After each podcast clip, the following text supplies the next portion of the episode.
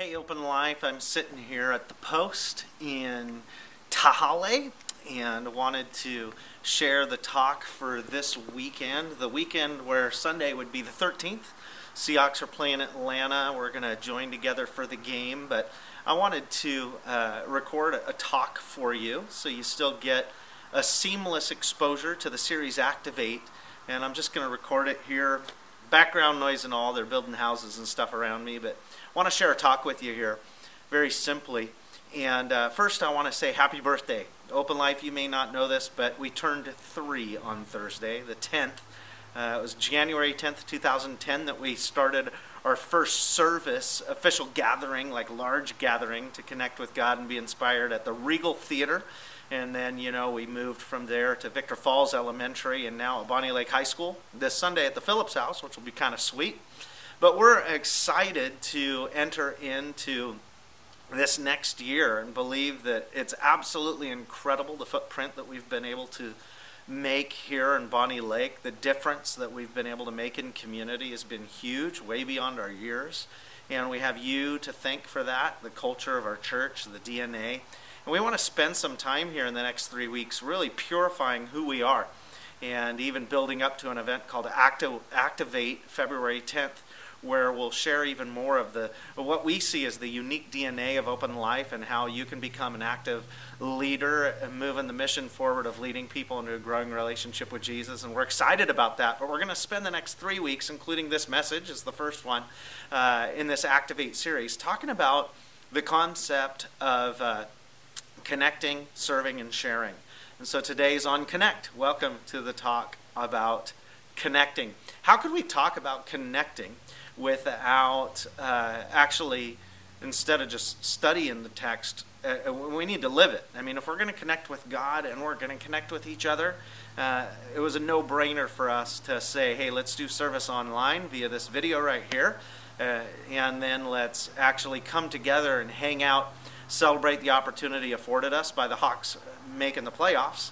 And uh, we're excited for double digit wins this year, those who are Hawks fans, and excited that they made the playoffs and are continuing in the playoffs. So we're going to gather together 10 o'clock at the Phillips house, have a party, or maybe you're going to gather in your neighborhood or a Hop Jacks, Midtown, somewhere in town, and uh, be present with community. Uh, this weekend, and we're excited for that opportunity. But I hope you stick with me here for a few moments I want to talk about this passage, Luke 10, 25 through 37. Listen to this. It's called the parable of the Good Samaritan in my Bible, but there's really two sections to it. Let me read the first. Verse 25 On one occasion, an expert in the law stood up to test Jesus, teaching. He asked, What must I do to inherit eternal life? What is written in the law? Jesus replied, How do you read it? He answered, Love the Lord your God with all your heart, and with all your soul, and with all your strength, and with all your mind and love your neighbor as yourself. You've answered correctly, Jesus replied. Do this, and you will live. Man, I love that phraseology. Do this, and, and you will live.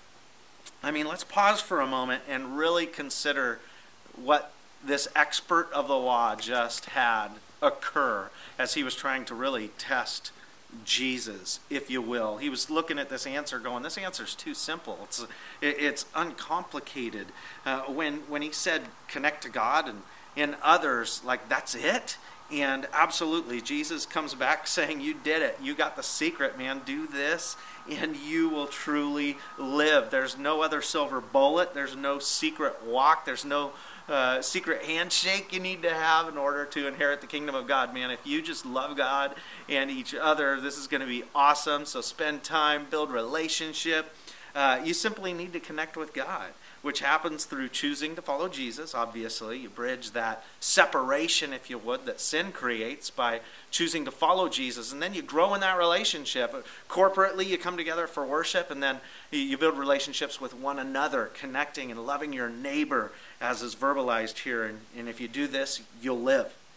Uh, another passage that I think of when I'm talking about doing this and you'll live is John 10:10. 10, 10. It says, "The thief comes only to steal and kill and destroy. I have come." This is Jesus speaking. "I have come that they may have life and have it to the full." I mean, I want this. I, I want to live life to the full. You, you should be marked by lives that are fall if you, uh, that are full if you follow Jesus. Uh, full lives produce full joy. Uh, it seems like every everywhere I go in community, people look at our Facebook open lives uh, and, and, and, they look at pictures or they hear us talking in community together, going to restaurants or at, at Starbucks, and they're like, man, open life is just, you guys have fun.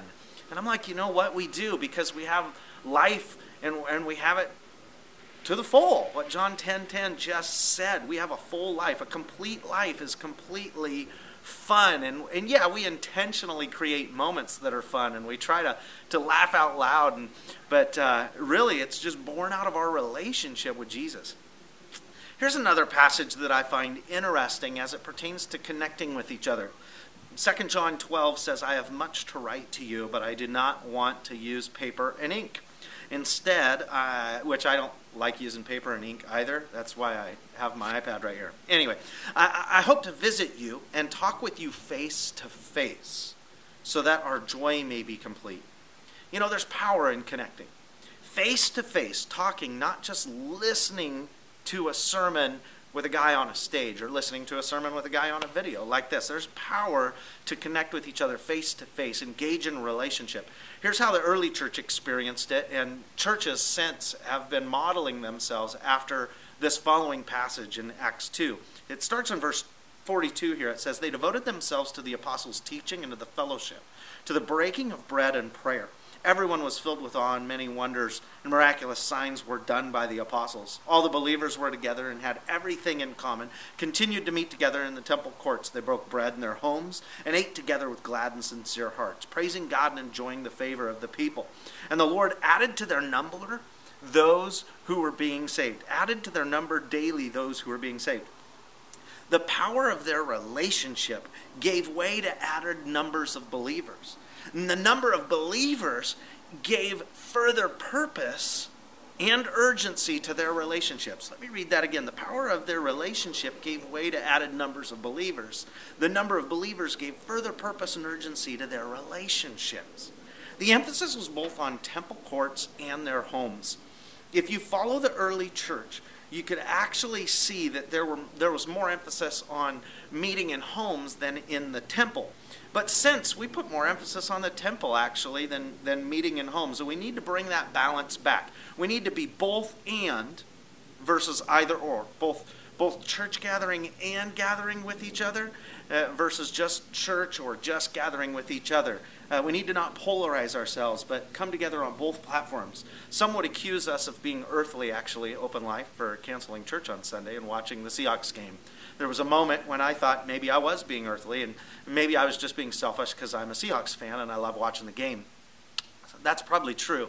But I also just saw the value in living up to uh, what the Bible's challenging us here in this Acts 2 passage with the word fellowship. We need to come together and, and engage life with each other, shoulder to shoulder. We need to be present with our community, doing what the community is doing. And this happens to be a rare opportunity on a Sunday morning to engage relationship and connect with each other. It's like God provided this moment. Maybe He's rooting for the Seahawks too. Uh, those who make the temple more important, uh, uh, or more important than the home, if you would, they could be missing a piece of truth in, in combining both and, right? Let's go back to Luke 10. What we read further and finalize off our passage for today is illustrated. Jesus talks to this religious expert who thinks there's no way the answer could be this easy. It actually says that that he, uh, you know, he obviously as a religious leader gave more honor to being in the temple versus being in community with with each other. So uh, Luke 10 29 says this. He wanted to justify himself, right? He was going to the temple. He wanted to justify himself. So he asked Jesus, And who is my neighbor? In reply, Jesus said, A man was going down from Jerusalem to Jericho when he fell into the hands of robbers. They stripped him of his clothes, beat him, went away, leaving him half dead. A priest happened to be going down the same road, and when he saw the man, he passed by on the other side. So too a Levite, when he came to the place and saw him, passed by on the other side. But a Samaritan, as he traveled, came uh, to where the man was just right where he was, became present with him, right? And when he saw him, he took pity on him. He went to him and bandaged his wound, pouring on oil and wine. And then he put the man on his own donkey, took him to an inn, and took care of him. The next day he took two silver coins and gave them to the innkeeper. Look after him, he said, and when I return, I will reimburse you for any extra expense you may have. Which of these three do you think? Jesus asking the guy, right? The religious leader. Which one of these three do you think was a neighbor to the man who fell uh, into the hands of robbers? And the expert of the law replied, The one who had mercy on him. And Jesus said, Yeah, go do go and do likewise. I wish I could take the time and hold your attention on video to just like tear this apart, right? And really uh, uh, look into the depth of this. But I, am not gonna. Here's what you need to know: there was a man half dead. There was a priest on his way to church, and he had church on his mind and ignored him. There was a Levite on his way to church. Levites served the priests. It'd be like a paid pastoral staff, even a Levite.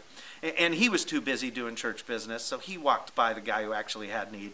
But it was it was this Samaritan eh, who Samaritans and Levites hated one another, who stopped and took care of this Jew who had been robbed on the side of the road. He was coming from Jerusalem. They shouldn't have wanted to be next to each other.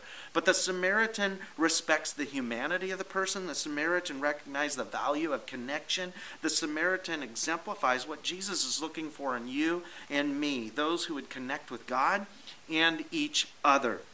And I truly believe you cannot effectively uh, reach who you don't take time to care for. You can't engage in community with those you don't spend time in relationship with. Do this and you will live, Jesus challenges us here. Well, as the as the sun sets here in Tehaleh and it's getting towards uh, a later point in the day, let me wrap this up. Um, I am praying Philemon 6 over you this month. And uh, this is Philemon 6 right here. It says, I pray that you may be active in sharing your faith so that you will have a full understanding of every good thing we have in Christ. I, I want you to understand every good thing we have in Christ. Uh, we live in a world with, like in this story, Samaritans. People who have incredible hearts but are not on their way to church. So, how are we going to engage in connecting them in relationship. Uh, we're going to do it in groups. We're going to do it shoulder to shoulder by being present with them in our community.